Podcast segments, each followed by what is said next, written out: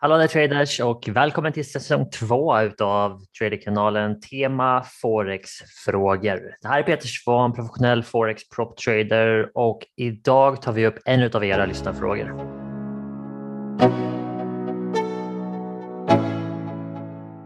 Sådär, hallå traders, välkomna tillbaka till en ny vecka. En ny fråga och ett nytt svar. Så idag så har vi en fråga som jag tror är relevant för väldigt många där ute. Den skickades in ut av en kille som heter Emanuel. Och för övrigt, ni som faktiskt följer den här podcasten regelbundet och lyssnar på alla andras frågor men inte har ställt in egen fråga än, ta och gör det.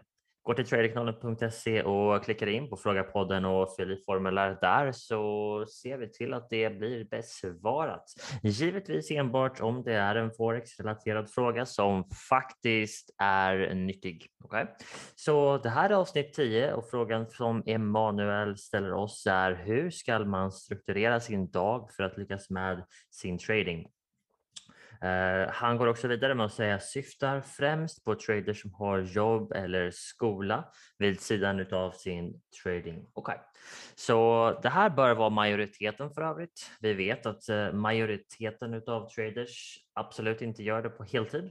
Så det här bör vara den absoluta majoriteten och då pratar vi 99,999%. Och den här frågan är grym, jag älskar den här frågan för det handlar om hur man egentligen gör och sätter sig upp för att prestera på ett optimalt plan. Och om vi bara skulle köra som alltid och först ge ett svar på frågan och sen så bryter vi ner det lite för att se hur man faktiskt gör det i praktiken, så säger vi så här: det korta svaret är handla större timeframes på schemalagd tid. Större timeframes ger en trader frihet och tid och det gör helt enkelt att det blir mycket enklare att kombinera med jobb eller studier. Så en trader som jobbar från morgon till kväll kommer mest troligen inte att bli en duktig daytrader. Och jag säger inte att det inte är möjligt, men jag säger att det inte är sannolikt. När du kommer hem från jobbet så är du trött, du kanske har familj, du har saker som måste göras. Så att sätta sig ner med en dator och försöka följa en marknad för att ta intraday trades är bara ingen optimal miljö, det är ingen optimal situation. Så att handla större timeframes ger oss mycket mer tid, vi blir mer flexibla. Det finns tider som är bättre att sitta än andra, definitivt. Men fördelen med större timeframes är att man inte blir lika fast vid en dator över en lika lång tid. Och jag säger alltid det som min rekommendation. När någon frågar mig: Peter, vad skulle du gjort om du var mig? Jag har ett jobb, jag jobbar de här tiderna, jag vill bli en duktig trader. Var någonstans ska man börja? Och då säger jag alltid samma sak, och det är större timeframes. För det är bara enklare att bygga runt din vardag. Okay? Det är mycket enklare att bygga runt din vardag. Så att försöka och hetsa och stressa med att bli en daytrader, intraday. Jag vet att det finns mardrömsscenarion med folk som sitter på jobbet bokstavligen och försöker att trada samtidigt. Och jag kan säga så här, om vi utgår ifrån att det är otroligt svårt att lyckas med sin trading när du är 100% fokuserad.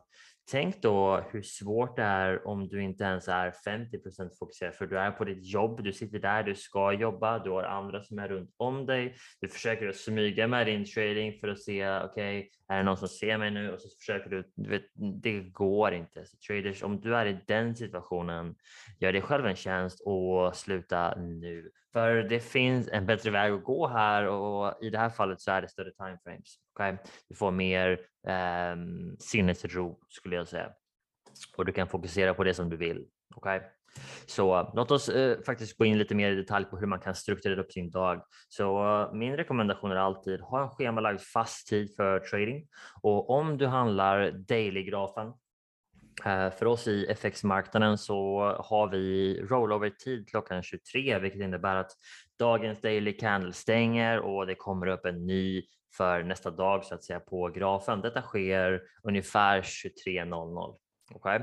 Så för en daily trader så är det givetvis logiskt att sitta så nära rollovern som möjligt för att göra sin, låt oss kalla det analys, gå igenom sin watchlist, bocka av trades på sin checklista, göra sin trade management och placera nya trades.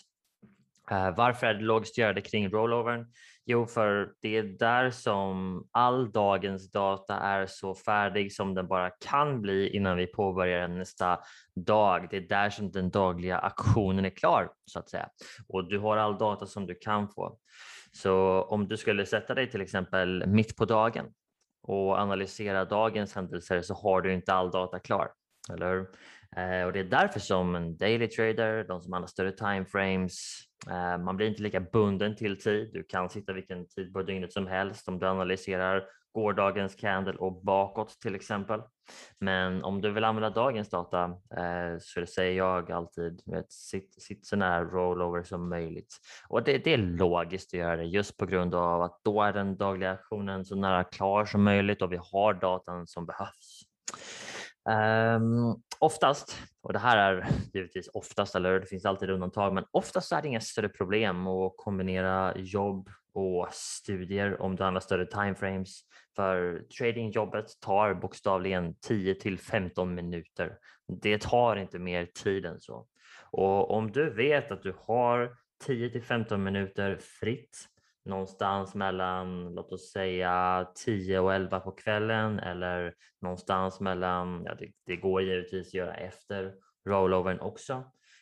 Just den här timman efter rollovern, 23-24, det spreads väldigt högt, så om du ska placera en trade då så är det oftast inte optimalt, men det är givetvis möjligt att sitta även efter. Spreaden går ner efter en stund. Så i vart fall, det här är hur jag jobbar med att strukturera upp tradingdagar för traders som jobbar med oss, och det är så som min tradingdag ser ut nu för tiden också. Sedan i somras så har jag bara handlat större timeframes, jag har handlat dailygrafen, och yes, det här är det som jag rekommenderar för de flesta. Så anledningen till för övrigt varför dailygrafen kan vara en bra lösning för många traders utöver det att det går att matcha med ett jobb, det är att många traders sitter för mycket vid datorn, och när du sitter för mycket vid datorn, du har en mobilapp som du kollar dina trades på, du kopplar nästan aldrig bort, och för mycket datortid, det lägger definitivt upp för att ta beslut som du inte bör ta, impulsiva beslut som du inte bör ta. Och när du tar beslut baserat på känslor, emotionella beslut, istället för att bara följa din plan som är så enkelt när du bara sitter 10 minuter, kollar av, lägger tradesen, hanterar de som redan är öppna, sen går du därifrån och du kan bokstavligen inte titta på dem förrän dagen efter vid samma tid. Men de som handlar intraday, som inte är disciplinerade, de sitter oftast och kollar till sina trades hela dagen, springer från datorn till något annat, är aldrig helt 100% fokuserad för de har mobilappen med sig. Så min andra rekommendation är så här, sitt inte för mycket vid datorn. För mycket datortid lägger upp för emotionella beslut, och det vill vi undvika till varje grad. Mer tid vid datorn ger dig inte mer avkastning, förstår det? Mest troligt så ger mer tid vid datorn dig mycket sämre resultat, och det är för att du gör saker som du inte ska göra. Du har öppnat en trade, marknaden går emot dig, du blir rädd för att du sitter där och ser det här och använder den nya informationen som har kommit efter att du tog ditt beslut för att ta ett nytt beslut, vilket såklart inte är klokt att göra. Du följer bara din plan. När du tog din trade så hade du mest troligt kriterier som sa att du skulle ta den, du skulle placera din stopp här, du skulle ha din target här, och då ska vi hålla oss till det, eller hur? Så när du använder ny information som kommer efter för att ändra ett gammalt beslut, det bara kan inte bli bra, eller? Så marknaden gör inget annorlunda för att du sitter och tittar, förstår du? Marknaden bryr sig inte om dig. Okej, det kan vara tufft att höra, men det är sant. Marknaden vet inte att du är där, marknaden bryr sig inte att du är där, och framförallt om du sitter där eller inte, det spelar ingen roll för din trade, tro mig. Om marknaden kommer att gå upp så kommer den göra det oavsett om du är med eller inte. Den kommer att göra det oavsett om du tittar eller inte. Så för att kunna vara så kontinuerlig i sin trading som bara är möjligt, så är det bäst att inte vara där, för då har du inga yttre påverkande faktorer som kan få dig att göra saker som du inte har tänkt att göra. Okay? Om du inte är där så finns det inget du kan göra. Om du inte är där så kan du inte fucka upp din trade. Så planera smart för just din typ av handel. Och om du handlar större timeframe så vet du när det är just nu. Och här är ett par andra riktlinjer för hur du planerar smart. Okay? Lyssna noggrant nu. Målet för en trader är att lägga och handla, givetvis lägga affärer när sannolikheten är högst för ditt system. Inte att lägga affärer hela tiden utan när de är som högst för ditt system. Det här kan du givetvis enbart identifiera genom att testa ditt system, din checklista i SIM först och sen gör du det i demo. För en daily trader så är det logiskt att göra det här kring rollover. Och vi har redan gått igenom varför, men det är då som dagens candle stänger, auktionen är färdig, all data är klar. Så det blir logiskt att göra det någonstans där. Okay.